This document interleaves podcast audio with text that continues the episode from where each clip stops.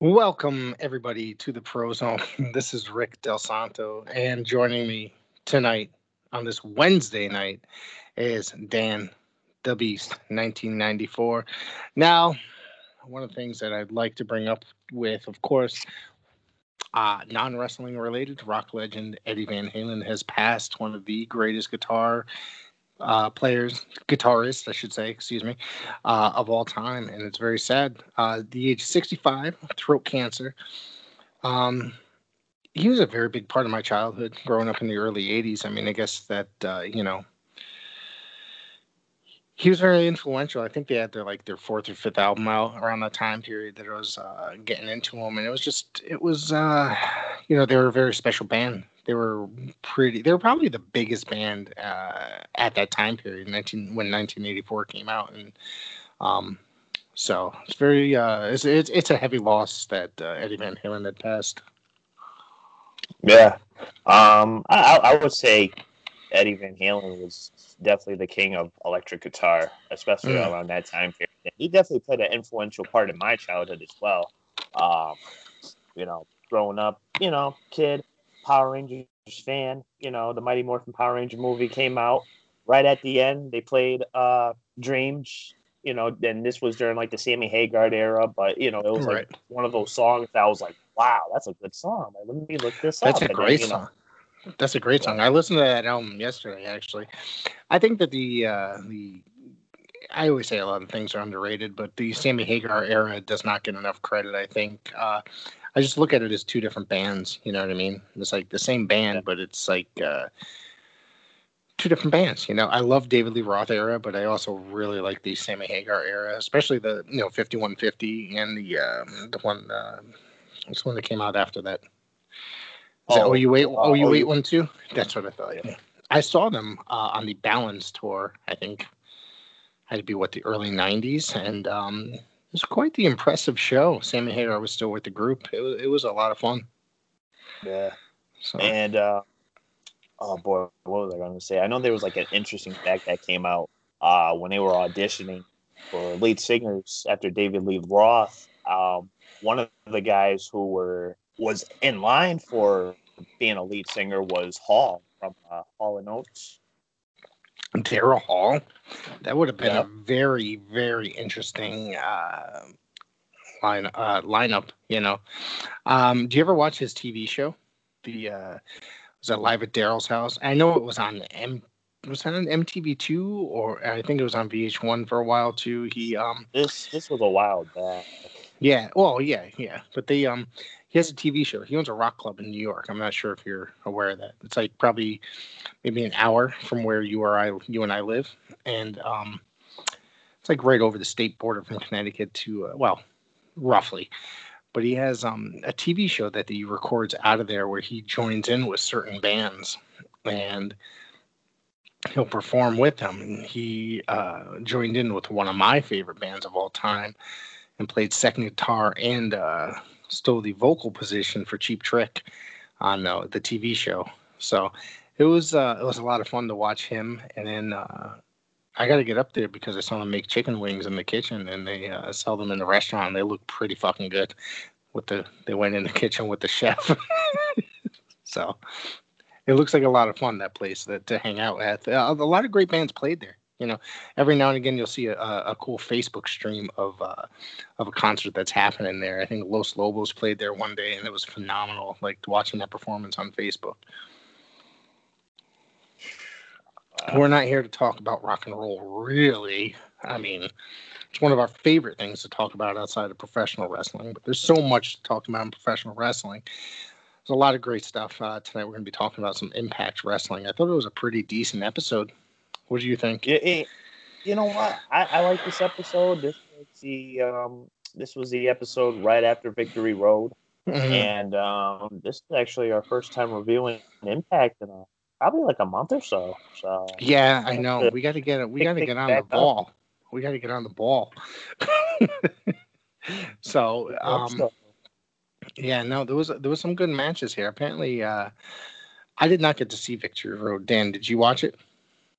I did not. I mean, I, I'd seen some recaps. Um, obviously, we've seen as Eric Young retained the Impact World Championship against Eddie Edwards uh, via submission, and Yeah. you know, after you know focusing on the injured knee, so Mhm. Yeah, I've been relatively busy lately, so it's like I'm trying to keep up in as much wrestling as I can. But now Um, what's really is, you know, now we have Rich Swann in the picture, you know, trying to seek some retribution, and now he's number one contender. I want to know how he barely wrestled this year and he's number one contender, considering he was came out and he was still f- fucking crippled, hopping along like Peg Leg Pete. Um, so I have I have no idea how he's number one contender. How do you has he? I know we haven't reviewed um Impact in about a month, so we haven't kept up on it as much as we should. So, um, has he wrestled at all in that time period? Oh boy, you know, the, the last time I could say I recall seeing him wrestle was when we reviewed the uh, Bound for Glory pay per view, and that's when we had the five way match. Was it Bound for Glory or Slammiversary? Slammiversary, yeah. Okay. All right, I was gonna say because I think Bound Bound, for for Glory is coming coming up in three weeks, which I'm looking forward to reviewing that because it looks like it's going to be a really good show. So Brian Myers uh, and Tommy Dri- yeah, Tommy Dreamer started the show, and Brian Myers um, won by disqualification because uh, uh, Tommy Dreamer beat the shit out of him with a kendo stick after um, Myers took him into the ring. Kendo sticks are like one of the most overused things in professional wrestling outside of the Canadian Destroyer. I'm not sure if you're aware of that. The kendo stick. Oh, I, you know, I would say it's very more useful now, um, especially nowadays in Impact. I, I feel like every Impact show, like somebody has a Singapore cane. It's either Yeah. Eddie Edwards, Tommy Dreamer. Now we have Brian Myers on here, but you know, we get a rematch of these two New Yorkers, and you know, it doesn't take long before the fight goes outside. And Mhm. the way I see this, I'm loving the fact that Brian Myers is finally getting the window of opportunity when it comes to like more TV time, you know, just showcasing what he was really about. So he's actually they show that he's actually more than capable of wrestling and doing than uh, what he did when he was in that other organization you know in wwe Right. he's actually very he's actually quite the talented wrestler. He's not generic or just subpar like a lot of people say. Yeah i think uh, some people i've spoken to just don't think much of him because of his experience their experience and seeing him there as basically a jobber. Right, and you know, I think he's uh I don't know. I think he's quite the talented young man. Uh, not young man, Jesus Christ. Uh listen to me, I'm sounding like an old person. But I thought I thought this was overall a pretty fun match, pretty good. And the disqualification, you know, uh I hate when opening matches end in disqualification. I know I've mentioned that a million times before. That always irks me. But this is TV, so let's get a little bit more leeway.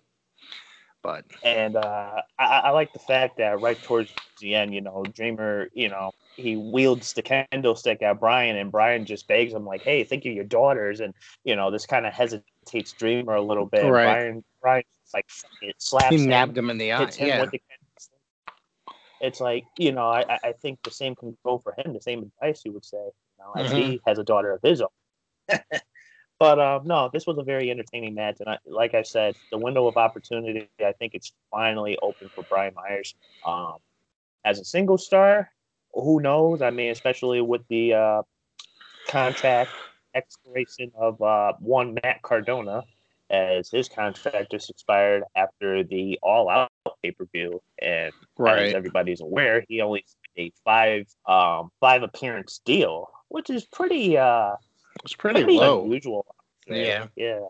Um, But you know, I think how many does Brock have in his fucking contract? Tell me. well, well, Does you he know have what? something like twelve, and then they'll spread twelve, and then they'll spread them out once a month, something like that? Well, the the way I see it, I mean, when he was under contract, I would say so, Right. but um, I don't even think he's under contract right now. He's a free No, agent, technically. To my to my knowledge, yes. There's a lot of talk about where he'll end up, but I, I have a strong feeling that he's going to end up in back in WWE.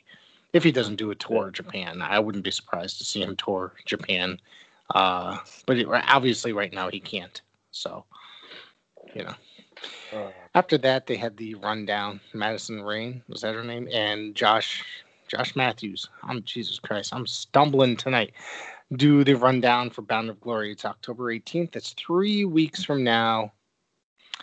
And then they get into the X Division title match. for Rohit Raju issues his open challenge, and Dan's girlfriend wins the title uh, to well, his open you know, challenge. Let, let, let, let's put it. Let's put it this way: the, the way Rohit has it, he says another opportunity.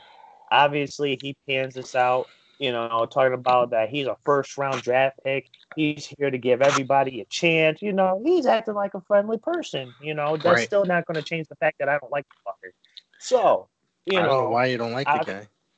You, listen, it's it's nothing against him. I just find him very, very, bland. Like if you were to pull like a regular bowl of Rice Krispies and add, not add strawberries or a little bit of sugar onto it, you know, add a little Splenda or something. That's how I look at it. So, you know, you have Rohit in here. All of a sudden, you have Willie Mack. And he's like, whoa, whoa, whoa! You've already had your opportunity. Okay, mm-hmm. you're a lost. It's time for somebody else. You know, you know who will answer tonight's defeat Rohit challenge. It wasn't necessarily a title match as specified. So right, we finally Jordynne Grace out here. You know, Willie Mack tries to uh, distract Rohit, and you know Jordynne Grace gets the pinfall one two three with a roll up. Everybody thinks, all right, we have a new X Division champion. This is awesome. You know, this is like Jacqueline winning the cruiserweight title in 2004 against Chavo Guerrero on SmackDown. Like, oh, how God. great can that fucking but you know, this is a different circumstance. I, I, love Jordynne, not not just personally. But, yeah, yeah, uh, yeah. I mean, obviously, after that, you know, um, Rohit is irritated. You know, he explains what happens to the official. Uh, you know, David Penzer basically announces that the X Division title was not on the line, and still, your X Division champion Rohit, but you know, Jordynne Grace is still the winner of this bout. So, can we possibly see a title match leading up to Bound for Glory in a couple weeks in an intergender match? I believe that she is part of the match. I think it's like a six way match. I'm trying to remember the uh, other participants that were mentioned. I don't, uh, hang on. Do I have it here in my notes? Yep. I do Willie Mack, Trey Miguel, Jordynne Grace, uh, TJ Perkins, Chris Bey, and Raju. So they're all going to be going at it for the X Division title. Um, I don't mind Rohit Raju nearly as much as you do. I think he has his place. Uh, he'd probably be better off in the local indies, and uh, no offense to him, to like the uh, local Knights of Columbus Hall or something. I don't think he's as bad, but I mean, he's he's uh, you know, he's all right to watch. He just I don't think he's like a superstar quality, but I thought this was kind of an. I thought that this was actually. I hate intergender wrestling. I think that you know that. I thought that this was quite the enjoyable portion of the show. It's probably one of the best parts of the show, believe it or not. Uh, right. With the uh, uh, Jordynne Grace winning it and then being taken away, and it being taken away and explained that she is not the champion. So, which uh, such a big disappointment. Right? Let's just put it that way. For you, yes. Oh, of course, always for me. You know, Jordynne Grace, Deonna Purrazzo, either way, a win wins for me uh, so, so the, to, uh, what is it? The next match here, or yep, the Rascals and I think that was the backstage segment, the where Rohit Raju and Scott D'Amore were meeting, according to my notes at least. The next match was the Rascals and Triple XL. What do you think of the tag team Triple XL? Honestly, you know something with the ability of uh oh my gosh, what is his name?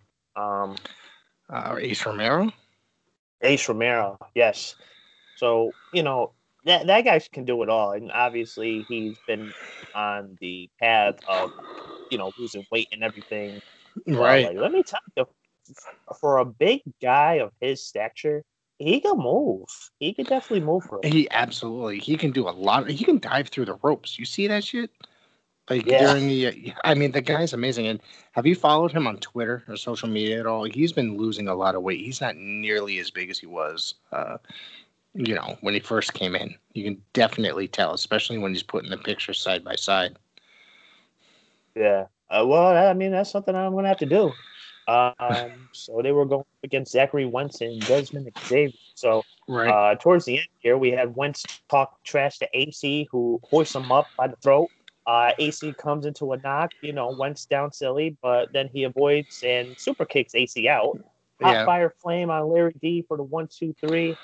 I, I mean, honestly, as good of a tag team, Larry D and Ace Romero, or yeah, yeah, Ace Romero. I, honestly, I really don't see him as a tag team for much longer.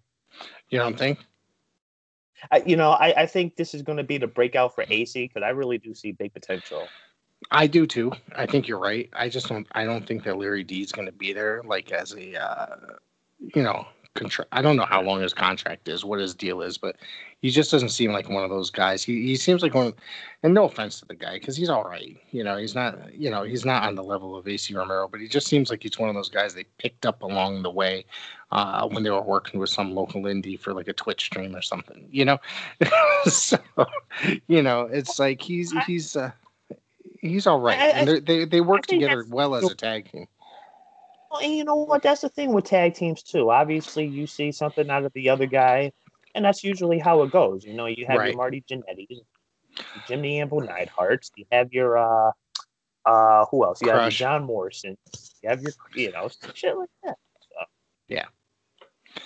Um, the Rascals won the match. Uh, I thought this was uh, considering they were going against guys three times the size, and just don't. I feel like it shouldn't have happened. You know what I mean? Uh, they gave the Rascals a little bit too much, I thought, and uh, they should have actually squashed them. Personal opinion. I mean, there's a rematch from Victory Road, so they wrestled each other just a couple days prior. I just don't think that it should have happened that way. You know, personal opinion. Usually, when you get wrestlers that are enormously oversized compared to guys that size, they just shouldn't. They should, like I said, they should just get annihilated. Uh, it shouldn't be uh, like an actual uh, contest. You know what I mean? Yeah. And it's a styles clash. I mean, this ain't your typical Lex Luger body slamming Yokozuna. That's right, sir. That's right. Uh, so going on was the ladies tag team match that I'm sorry. I have to use impact terms. I'm sorry. The knockout tag team match. It was uh, Taya Valkyrie, Rosemary against Tasha Steelz and Kiera Hogan. Taya Valkyrie annoys the her her acting, her facial expressions. She just annoys me. I'm sorry, but uh, she's a very beautiful woman. Don't get me wrong. It's just, uh, and I never noticed this before, but I guess I, I must have noticed it before. But do you realize that she imitates her husband when she's coming out to the stage? The she yeah. just the arm arm. Of, I never realized that until just I don't know. Maybe like I, I never wasn't paying attention, but she does his whole shtick as she's coming out and at the top right. of the stage before she walks down. But I thought this was actually a really cool match. I really like uh, Kiera Hogan. I think she's great. Tasha Steelz is awesome too. Uh, I like. I mean, Taya's good, but she's just. I don't know. Her. her I think it's her. Uh, her acting abilities that drive me nuts and don't have me convinced. If you get what I'm saying. You know what? I don't. I don't think it's her acting abilities as no. much but I, think it's more of just like her reputation and who she is. Like, hey, I'm yeah. John Morrison's wife. Yeah, but, I think there's a lot know, of that. It, it, doesn't beat the fact of how good of a wrestler she is. I mean, mm-hmm. obviously, mm-hmm. she's had some time down in AAA. She's had some yeah. time down in Mexico for her career. Um, mm-hmm. I remember, I remember when she first arrived in TNA. Um, oh boy, what what was that gimmick that she had? She used to come out in like crown and everything. You know, it looked like something out of Sleeping Beauty and uh, she uh, just turned into this. And uh, I mean, don't get me wrong. I mean, I guess it's all part of the character, but right. I mean, nothing really can you know out touch her wrestling ability. But you know, right. we have the spear by Rosemary, and uh, she hits out the uh, what was it like a double underhook sit out power bomb? Yes. Yep. Like yep. The win. So and well, let's just put it this way: I think this is like the first Impact show that, that we've seen where we haven't seen Hogan and Steelz face Nevaeh and Havoc. Well, if you notice in the background or or during the match, they were watching the match on the screen. Nevaeh and uh, Havoc. And I was just like, oh, geez, here we go again. so. This is the point that I brought up weeks ago. Where the fuck is this going? This ain't going nowhere. This is just right. like a rivalry where it's like, all right, you you know you have a limited amount of women on your roster, and it's all like, well, let's just put these two together, and then the top woman that we have, let's just have them face off. That's the way I see it. I mean, I really don't see any progress within this women's division at the moment, despite the fact of having Jordynne Grace switching over to the men's gender, being like, "Hey, I'm going to take the X title now." What you said was uh, the women with the roster, like how, like, um, basically that they have a small roster that the women keep wrestling each other. I think that's the whole entire roster is like that in Impact, personal opinion, because um, Anthem just doesn't seem to want to dish out a heavy amount of money to bring in certain people. Now they really actually kind of splurged when they brought in the guys like Heath Slater and Brian Myers and uh, EC3. You know what I mean? It doesn't seem like they really want to grab certain people. You know what I mean? Because it's just yeah. like they're they just like they don't have a real t- television deal. I mean, they're on AXS now, but not everybody gets that channel. So. Right so I don't. I just. I just think. I think that the the roster's damaged because of that. You know, but they'll bring in guys like Johnny Swinger because he's friends with like uh, Tommy Dreamer or something. You know. You know. So. Well, and, fe- and, feature him very heavily on the show, which I, I just find very, uh, very annoying. But we'll get to that. Swinger. Oh, we're, we're getting there right now. Yeah. So speak Swinger. we have the Deaners taking on Crazy Steve and Johnny Swinger. Or yes. should I say, uh, or what I would say probably, uh, Team Mood Swing. Oh, God. You know, you got crazy people and you got swingers. You know, Mood Swing. There you go. That's a tag team, right? I like when the Deaners uh, fed the uh, the bear or the stuffed animal the bear. I thought that was pretty uh, comical. it was ridiculous. I like the Deaners a lot. It was uh it was an okay match, but when the Deaners win, I don't know what they're really doing with the Deaners because it seems, and this might be part of what I brought up a couple minutes ago with the roster. It's like Impact seems to hire a lot of mid card type talent and then not necessarily like have guys pushed very heavily. Where are the Deaners going to go? Are the Deaners going to go for the gold at some point? You see where I'm going? Uh, yeah, I mean, unless unless Impact does something at Bound for Glory where they do some like tag team turmoil, have every tag team have an opportunity. Right, and then they win it out of nowhere, something like that. It's like oh, I think, yeah, you know, I just I find it difficult that they bring in so many uh, guys like that you know what I mean? Like mid carding type guys. And no offense to the Deaners, I think they're a great tag team. They're a lot of wa- fun to watch. But right. it's just it's aggravating. You know, and and I think the thing with the Deaners is, you know, it's just two of them. I feel like yeah. there's like a middle piece that's missing. So right. Okay. Why not bring back? Why, why you know, like why not bring back somebody like ODB? You know, I felt like she was a good fit when she brought uh Deaner in. What was it like ten years ago when they did some type of gut check challenge and uh Deaner actually was the winner. Mm-hmm. Uh, I don't remember that because I probably wasn't. That was 2010. That's when I stopped watching. I, you know what? It might. It, it, might have been a little bit earlier. I want to say maybe like right. 2000 I want to say 2008, 2009. I could um I'll look on the um the uh Impact Plus because the gut check challenges are on their app. So I'll have to check. I just watched actually was it uh the most recent season. Didn't they just, didn't they just have one like last year? I think it's exclusive to the Impact Plus app if I'm not mistaken. And it might have been held like um, Oh Lord, in the UK maybe I I'm could be completely off or half wrong or well, 90 percent wrong. Yeah, when when they did have their gut checks, that was uh, it, it was usually UK exclusive. So yeah, I'll have to double check it though because I remember they they actually filmed some of the matches with the live crowd. It was right before the pandemic started because it was like in that weird building that they recorded in prior to recording empty arena matches. So. but it was, it was kind of enjoyable the the ones that I watched. So um, the main event of the evening was for the tag titles. Oh, whoa! You know what? Before we get Hold on, that, what did I miss in between? I, oh I- Jesus! I want to talk about the backstage segment where you had uh, Scott D'Amore sitting across from Heath, and you know, they're trying to come to fight of, you know, Right. You know, he's you know grateful having this opportunity, being a part of Impact, but you know, for some reason they just can't seem to come to terms when it comes to uh, giving Heath a contract. Uh, Right. Uh, and then there was a backstage segment I know later on, or probably around that same time, where basically he basically blames Rhino for bringing him into Impact. Like, you know, why'd you Yes. bring?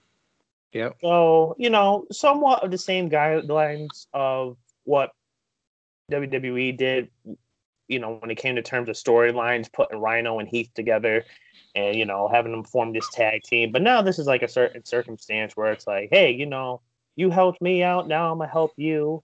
But now it's like, oh, now Heath's the ungrateful one because he couldn't land a deal with Impact. You know, Um, the way that he made it look is that the uh, he pulled out his uh, contract that he had the lawyer make up, and Scott D'Amore just flat out said, "Holy crap, that's a lot of zeros," and you know it's just like, and uh, he got pissed off, threw it up in the air, and uh, obviously we know he's under contract, but it's like, what do you think? Where do you think it's going to go by? Uh, and uh, by Bound for Glory. Oh, it'll probably lead up to those two. I, you know what? I think what they might do is, now that I think about it, if Heath beats Rhino, Yeah. maybe Heath will earn guaranteed contract. Okay. You think they're going to do that? Like a match again? Do you think it's going to ruin their friendship? That kind of a match? Well. I don't think it'll ruin their friendship. I mean, unless they pull some type of fucking finger of doom, or it's all like, "Hey, Rhino, you want to lay down for me so I can win the? Mm, right, right. That's the only way I could see them getting away with that. But other than that, we'll see. You know, we will see. Yeah, I hear you. And then uh probably my favorite part of the night, you know, uh EC3 throwing the TNA title over the That's break. right. Bye bye. right. See you later. Thank God. Get the fuck out of my screen. Uh, Ah. if, did you see earlier in the show, Moose was going around the gym looking every under every piece of gym equipment to see if he could find it. Yeah. I'm just like, it's not going to be if you don't see it underneath that fucking weight belt. It's not going to be under there, you fucking jackass. Like, come on now, you just look like an idiot looking around there. And you see three threw it in the river, kind of similar to uh, who did that before? Didn't Austin do that to the Rock? You had Rock and Austin. You had Austin Yeah. and Rock. Right.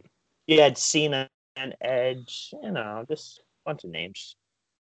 If Right. you don't, if you remember seeing that Edge, that was actually at the the uh, the Long Island Sound uh, in Hartford. Oh, was it? Really? Yeah. No, it wasn't. Was it? Yeah, this was the day after SummerSlam 06. Oh wow, that's incredible. So, uh, I didn't know they did that in Hartford. But yeah. Um, the next match was the uh, tag team champions, Motor City Machine Guns and Ace Austin, Ace Austin and Madman Fulton. I thought this was uh, quite the enjoyable match. Um, one of the match parts that I didn't like. I mean, I guess I didn't. Is it's not that I didn't like. Excuse me. That was that uh, basically Madman Fulton was holding them by their head and lifting them up. It looks like he was going like, okay, dude, you're gonna break his fucking neck. Like just doing that. Like it's like um obviously, you know, Sabin and Shelley were taking some of the pressure off by the way they they were moving their arms, but I just thought it was kind of Jesus Christ. You know, it was a little bit you know what? I think the painful, uh, the painful part of this match was uh, Ace pulling out the the playing cards and then basically slicing in between the fingers of Alex Shelley. Like, oh, paper cuts are the worst. This is overall was a pretty good match. The uh, you know obviously the machine guns won by their uh, finisher. I'm not I don't remember what they called it. Um, uh, what is it called? I don't know. Detroit Detroit Rock City. I don't know. Um, it was pretty. No wait, am I? Do I even have the right state? Oh yeah, I do have the right state. That's right. Um, a, a lot Overall- of band references today. Right, right, right. Overall, I thought this was a really good show. I mean, uh, it was fun. Um, they're gearing up towards uh, Bound for Glory in three weeks.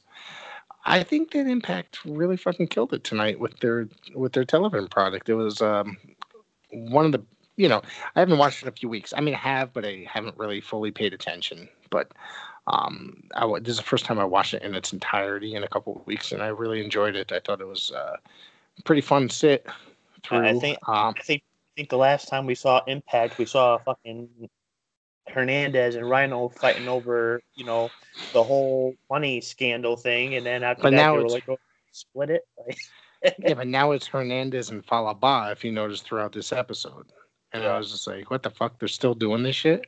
Like, it was just ridiculous. It's just, it's comical. But and the end of the show, you had the North coming out trying to uh, get yes, distracted. that's right. Yep. Good Brothers coming out. So definitely a possibility of maybe, like I said, maybe a tag team turmoil match or a possible four way tag team Four way match. match be through them. Yeah. Yeah, I think I want the North. I mean, never mind. I don't want to say what I want, but I think the North would be great to be, win that titles back. You know, they're they're, so? they're great. They're a great tag team. I think. You know. Yeah, they they definitely should. I mean, I can't really see the Good Brothers doing anything except maybe putting younger talent over. Um, I think the team of Ace and Madman is still kind of odd to me. Obviously, have It's very odd. Yeah. Obviously, it's some type of resemblance to like Michaels and Diesel from '93. Yeah. Put it that way. So Yeah. maybe sooner down the line, you'll see those two going at it. Maybe for the world title. Who knows? And then, you know, Motor City Machine Guns. You know, you have the veteran tag team aspect. So, if anything, I think the North should pick up the win here. Right. Yeah, I think that would be. Uh, I think that'd be great for them to win the titles back because you know I, I think there's no one really more deserving in Impact right now. Those guys really they were great tag team champions when they had the belts. I thought, you know. Production wise, I think Impact puts on the best shows, whether they have a crowd or not. For them to not Yeah. have a crowd, you know, they still put on, you know, a hell of a Absolutely. show. I think you're right. I think you're right. I mean, um, compared to others, you know, you got WWE who's overdoing it with the Thunderdome. I think I can't fucking stand the Thunderdome thing. I tried watching Monday Night Raw today. This is Wednesday, by the way. I tried watching Monday Night Raw today, and um, it's rather ridiculous, distracting. The camera work is fucking annoying. It's you know, and uh, everything is just uh, it's just too over the top. Why do they need such a big building if they're doing, uh, you know, if they're doing no audience TV tapings and then have to do a Thunderdome? I think the whole concept is just ridiculous. I mean, the fans fall for it obviously because they want to be a part of it. You know. I mean, if it's a way of expanding your social distance, obviously it's just a waste of space. If, you know, Yeah. But Yeah. you know, you wanted to bring up Monday Night Raw. There's actually one segment in Raw that I did enjoy um, this week. Um, obviously, these past couple of weeks, we've seen Retribution, you know, causing havoc. Yeah. You know, Yep. pulling some NX, you know, pulling some Nexus type, you know, um, shades of the Nexus. You know, destroying the whole building and everything. But now, Right. you know, the leader ha- has been revealed, and it's Yeah. uh, that's um, you know what the the way I see it, I said the same thing for Brian Myers. It's the window for opp- you know window of opportunity, especially for Mustafa Ali. Hopefully, they don't change him. You know, change his name. You know, call him like hacker or something like that. Because obviously, you know, months prior there was these segments going on with this hacker going on in the WWE, and obviously he was revealed. Uh, well, Right. I wouldn't really necessarily say that he was revealed because you never really saw any segment from that hacker um, Right. segments again. But with Ali now as the leader of Retribution, or you know this cult, um, like I said, it's a big window of opportunity, especially with all the missed opportunities he had, especially with last year as a man. Well, you were there too. Obviously, we were at the Money in the Bank 2019 pay per view, and we saw Mustafa Ali was right there, right as he was about to grab the briefcase. Who comes walking out? None other than sit on my flower couch, Brock Lesnar, fucking watching uh, uh, how does Wrestling Rampage say it? Fucking Little House on the Prairie, you know? Fucking Brock Lesnar, here he comes. Got to rule my and guy. Everything. That's I my mean, guy. listen, I gotta I- tell you something. When that happened, I popped. I'm gonna tell you. You know why I popped? Everybody thinks I'm fucking crazy because it came out of nowhere and it was the least expected thing. Did you expect it to happen? I didn't expect it to happen, but that's where all my oh, disappointments went. Did it make drain. that? Did it make sense? Not necessarily, but we watch professional wrestling to get excited, to get you know, to have something uh, out of the out of nowhere shock us, right? Okay. And that definitely was shocking and came out of nowhere, and I loved it. I thought it was great, and it gave us a couple months of fucking boombox, fucking Lesnar dancing in hip hop clothes. I mean, come on now. I mean, I got enjoyment out of that for a good couple months. So You know, that was a good laugh, but when it comes to aspects of actually getting a world title, do you really think Brock Lesnar actually needs a money in the bank briefcase? do you think he needs anything? Like, course do you think do you think he needs to come in and sign that deal with WWE? Do you think he needs that money? I don't think so. all he has to do is sit down. God forbid, he has a hot wife at home with Sable, and you know, I don't I doubt she's hot. That plastic surgery's got to be melting off now. I mean, she's like Yeah. 60. Well, Jesus. it was it was the attitude there. Know, I think Carol made a right move. But on serious note, yeah, I, I just don't think that he needs the money to be doing things. I think he's set up, you know, and he if he comes back, like I said, a couple times a year, that's fine. Whether you know the reason is um people get pissed off because they give him the title every time. I'm gonna tell you. Never shows up on TV. I'm gonna compare this to when I was a kid. You never saw you did not see Hogan on TV nearly as much as you saw him. Like you think, you know what I mean? We all knew he was a champion, but they'd also show like 30 second promos because he was coming to your town somewhere like fucking New Haven, Connecticut, East Bumblefuck, New Jersey. They'd shut, shut, you know, because he was going to be wrestling Earthquake or Big Boss Man at a house show or some bullshit. So it's pretty much very similar in the fact that, you know, people complaining about that stuff, but it's it's very similar in in that manner. You know, here's a question: Can you imagine having fans nowadays with you know mixed in with like wrestling from like the '60s? Like, imagine having Bruno Sammartino having a title from like 1963 to 1971 with our fans would version fuck- of this generation. Our, the fans today would lose their fucking minds. Yeah, They would would fucking lose them because yeah, because you know what? Like he wrestled once a month at the Garden, and he was a champion. He won every time.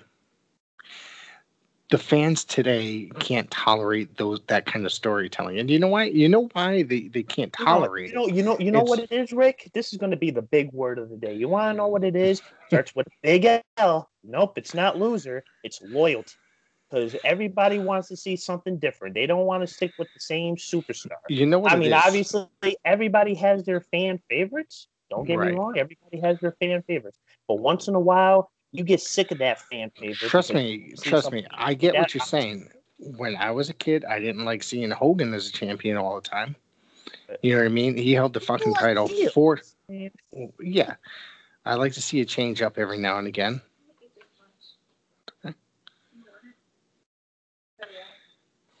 So when they when they changed it up finally after four years and they lost the title, I thought given Andre, I thought the way it was done, it was done perfectly. You know what I mean? Right. Because there was they still kept him strong. You know what I mean? That he wasn't um, he didn't just fucking get his ass whooped and so it gave him the opportunity. I mean, uh, what was it? Um, less than a year later, Savage won the title, and then he won the belt a year to the day after that. Yep, Does that in the sense? same arena. Yeah. So So, you know, it, it's that they still kept Hogan strong, but fans today, it's because people think that fans wouldn't be able to tolerate it. It's because, eh, or Vince, excuse me, says that. It's because Vince basically programmed his fans to believe that way, that they're not tolerable to, um, or don't have that kind of patience where they want crash TV and all that other stuff. You know why it is? It's because Vince just, um, I've always said there's two different kinds of fans in this world. There's wrestling fans and there's WWE fans. WWE fans live in their own bubble, live in their own world, and they don't know anything else outside of it and they look at anything else that's in a wrestling ring as bootleg and all that other kind of shit. Right. So you get what I'm saying here with that? It's just like Vince programmed his fans, the WWE universe, ever since the 1990s with the Attitude Era and all that other stuff. And that's why around that time period, belts started changing basically weekly, monthly. You get what I'm saying? And it's just right. um, he programmed fans to have that kind of mentality that they couldn't sit there and watch a champion for years, like a Sammartino, a Hogan, a Flair, uh, or name anybody else. It, it's all that that thing in the '90s. What's that?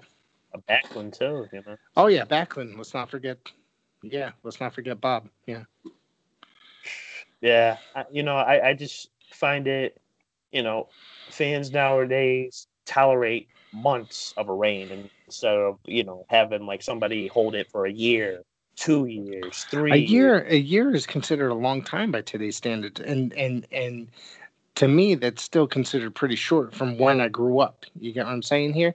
Because you think about it it's like the longest reigning champion. Wasn't cm punk was mo- in current in recent history he yeah. held the uh, WWE title for uh, I don't know, was it 500 days or something like that? It was like a, almost uh, it was almost two years uh, he before he lost the belt, which I think is incredible. And God bless him because you know it's like nobody WWE does not have that kind of um, what's the word uh, vision with any of their guys in order in order to to hold the belt for that long.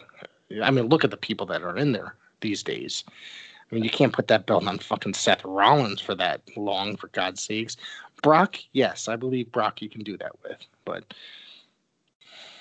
I mean, Seth is a tolerable champion. I mean, obviously, when he had his run, you know, 2014, winning the briefcase, he was probably one of the best, um, like modern day wrestlers to hold that briefcase leading up to, you know, next year's WrestleMania. And then right. obviously that year was practically his year. You know, he defeated Brock, he defeated Roman without necessarily pinning Brock. Um, you know, he ended up going becoming a, a double champion with the WWE and the United States Championship. You know, shades of like Luger and WCW. Right. And then you know he had some great bouts. You know, he had you know he had matches throughout the years against like Triple H. He fought Sting. Right. Which, you know, which possibly was Sting's last match at, you know, Night of Champions. Uh Cena, you know, just like the list goes on and on when it comes to Rollins, and right, um, you know, he's practically lived up to becoming, you know, one of the faces of that comp, you know, of that company nowadays. So. Um, I just don't think that he has that superstar potential to be that person that's able to cross into the mainstream. Actually, who is these days? Nobody's able to cross into the mainstream. It's uh, Jesus, I mean, and, and, you know, to, the WWE has a lot of people that have been able to in the past, whether it be Cena, Rock, Hogan, you know, where they were on news outlets and they were, uh, you know, they were in movies and cartoons and all that other crap. Well, I mean, if you want to, if you want to consider Roman, uh, I mean, would you think? Yeah, would you really think that he's uh, he's going to be able to be skyrocketing into the mainstream? in movies and all that other crap? Well, I mean, I don't think he's going to transition into movies as quickly as Rock did or as right. Cena. But I mean, I would say maybe towards the peak, towards like the end of his career, you know, there's yeah. a possibility. I mean, because you got to think about it this way, you know, people who are like 10, 12 years old right now, Right. They're going to be talking about Roman Reigns within the next 10, possibly 15 years, you know, right. once he transitions out of wrestling. Um, they don't have any of those stars right now that's bigger than the company, is basically what I'm saying. Hogan and Flair. I mean, you know, um, everybody knows who Hogan is, or uh, the other guys I mentioned. The Rock, Austin, you know what I mean? everybody. You can go to the supermarket; they're going to be on the TV Guide or some bullshit. I mean, yeah. Do they even do they even make the TV Guide anymore? I, I, don't even know. I have no idea. But it's still on channel 17. I don't think so. I remember you used to have to wait until it scrolled back over to see your channels uh, that you were looking for. oh my gosh. Yes. But you know what? I, I probably could come to terms of agreement when it comes to like you know superstardom because you really got to think about it. Like the last guy who was practically active, I guess you would say, when it came to like superstardom basis was probably Undertaker. I, I mean, besides Brock, who was you know it's an interesting you know, question. I mean, the guy's already been around for what thirty years in WWE. Right, but you know his name so, caught up. So yeah, but I mean, anybody like anybody has anybody being been created since? I think Cena was like the last of those guys that could was the crossover into the mainstream. Well, you know what? If, if you really look at it, I mean, if you want to talk about the three guys who were supposed to be like the next big faces of that company as comes to like stardom. Mm-hmm. Obviously, Roman's one of them, and, and, then the other two, you already know who I'm going to say for the other two: Rollins and Ambrose. Where's Ambrose? Obviously, that didn't really yeah. tell. Now you see him as one of the biggest stars right now in AEW. Right. So. So I don't know, but I, I still don't think I don't think the AEW is going to have a crossover anytime soon. I think the people that the one person that the people know the most in there obviously is Jericho. Right. You know what I mean? And people think that is just a is that that thing? People that I know that are WWE fans, they've asked me, "Oh, is that that thing that Jericho's doing?" like so they don't watch other wrestling. This is the universe that I'm talking about, where it's like there's WWE fans and there's wrestling fans. But, there's but more know, than one fucking wrestling organization. You well, that's what's going to trans. That's what's to transition some younger fans nowadays into watching AEW. Obviously, they're going to see one of those former WWE right. guys, and like, that's how oh, it always. That's how it always works with a new organization. There's people that complain, is like, oh, that's there's too many WWE guys over there, and even they said, or Jericho and Tony Khan said we're not interested in every WWE guy. There's only certain guys. But you know what I mean? Uh, Miro is marketable in a way. You just have to do. I mean, I thought he was very marketable in uh, WWE. Just uh, give him the right platform. You know what I mean? Vince. It seemed like Vince did whatever he could do with him, and he couldn't do any more. So now he just uh, he fired him, and now he's in WWE, uh, AEW. Same thing with uh, look at this Shawn Spears. You know what I mean? Look how Shawn Spears is doing. He's doing some great matches. Look um, at uh, FTR. Yeah, perfect example. Yeah, those guys wanted out of there, and they're killing it in uh, AEW. Per, I, I think. I'm trying to think of former, and you know, I'm trying to think of former WWE talents. There, it's really only a oh. handful of guys if you look at the roster there, right? Yeah, yeah, look at Cody and Dustin too. You know, you have yeah, you know, Dustin's guys. a legend. Dustin's a legend. You know what I mean? The guy has been around for what 35 years or so in professional wrestling. Yeah. The guy can do whatever the fuck he wants. He's not going to stay with the same company over and over. People, that's what people are also not realizing is most of the time, the majority of the time, people don't stay with the same fucking company. Right. All right. They're not going to just because they're uh, they're famous somewhere else doesn't that mean that's where they're going to retire. Right you know? you know perfect example you could probably say is like sting you know? Yeah he never worked wwe he uh in years he came in and worked three fucking matches three or four matches and then retired because of injury because he got injured there. He could have kept going another uh, year or so maybe Right. I think he, I think he should. Personal opinion, I think he should have came in way earlier because you know he worked in TNA for what quite a few years, uh, yeah. and worked some pretty good matches in TNA for a while. But it, you know, you know he, he, definitely made a standout when it came yeah. to you know TNA from being like one of those underground promotions in Nashville up yeah. to you know being like a nice. Oh, I wouldn't really say global. I mean, they did some tours in Japan and stuff. Well, yeah, I could probably. He, he really only had to work one night a week, basically. You know? Yeah. so you know, yeah. he was practically making the same guaranteed money as like WCW was.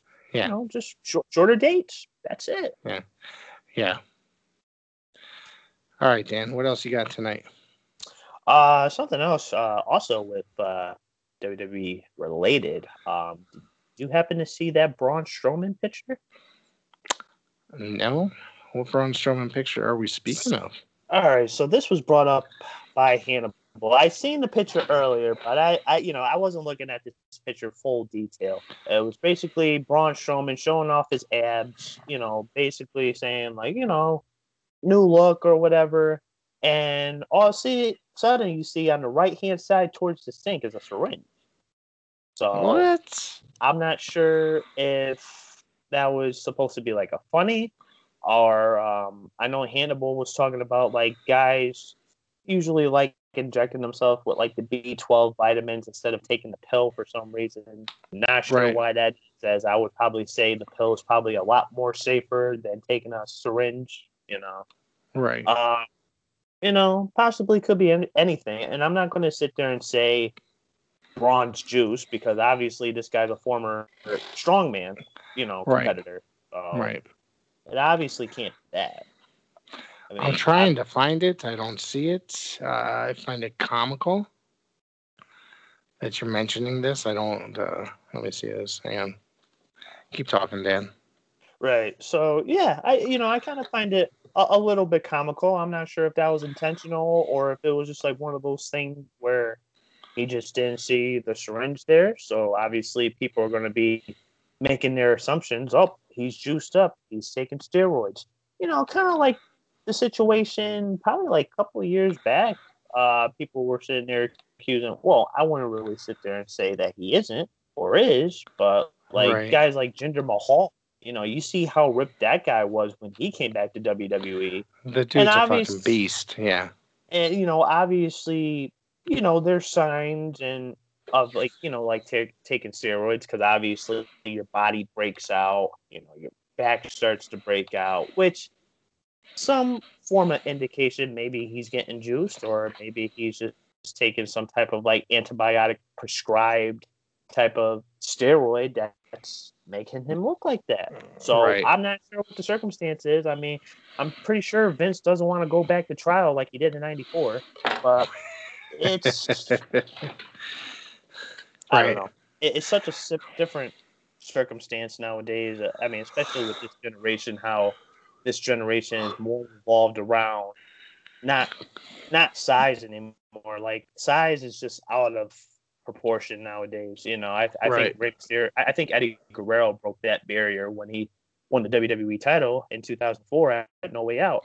You know, right. that was just going right outside the barrier. Nowadays, it's all about look. It's all about what the hell you could do in the ring, and obviously personality, which I believe that's always been the, the main figure of like how you deliver yourself in front of an audience, and not only an audience, but you know your coworkers. Right. Well, I'm gonna have to find that photo. I cannot find it right now on the Google machine. So very Right. interested in. Uh, I'm sure it was deleted at some point. I So- mean, you could definitely find it on Hannibal. You you go on YouTube, look up Hannibal TV. He talked about it right there. So I kind of just find it interesting. Yeah, yeah, it is interesting. All right, Dan, I'm gonna cut this a little bit short. You good? What Yeah. else you got to say tonight, my man? What do you? What do you? Uh, let's point them to your social media. Sorry, I can't speak. All right, guys. If you guys want to find me, you can find me on Facebook at Danny Bryant. You can find me on Instagram at D underscore banshee187. And you can find me on Twitter and YouTube at Dan the Beast 94. Which on my YouTube channel, if you guys don't know, some of you guys who are already subscribed to my channel, I'm doing a giveaway, and the drawing is tomorrow. So make sure you uh, look up on that video and uh, qualify. Don't want to miss this one out. So subscribe to my YouTube channel, especially if you're going to be watching my channel and you're not subscribed. What are you doing? Hit that button. All right, everybody. Don't forget, uh, we have a huge couple weeks coming up. I just booked a shit ton of guests this this uh, this evening alone, but you're gonna have to wait to see who they are, just in case. Um, I'm thankful for Dan to filling in tonight, uh, jumping on board because the uh, guest that I was supposed to be interviewing had to postpone until next Wednesday, Sergeant Murray. Uh, and then I appreciate that because we get to talk some stuff here tonight. It's been a while since we've just shot the shit on wrestling. What's up, Tim? And also, um, probably within the next couple of weeks or so, uh, Rick and myself, there's going to be some more on the road episodes. Yes, yes, yes. Well, you Let's know, keep that. We'll, we'll get there when the time comes. we are going i'm going to be posting a whole lineup of bullshit on the blog so keep an eye out uh, if you want to reach me it's the rick del santo on twitter and instagram subscribe to the pro wrestle zone podcast on youtube apple google machine uh, spotify iheartradio you can email me at pro wrestlezone at gmail.com and enjoy your evening, folks. We're going to be talking a lot more on professional wrestling in the next few weeks, especially this week. We got more shit coming up. Enjoy, folks. Great to talk to you.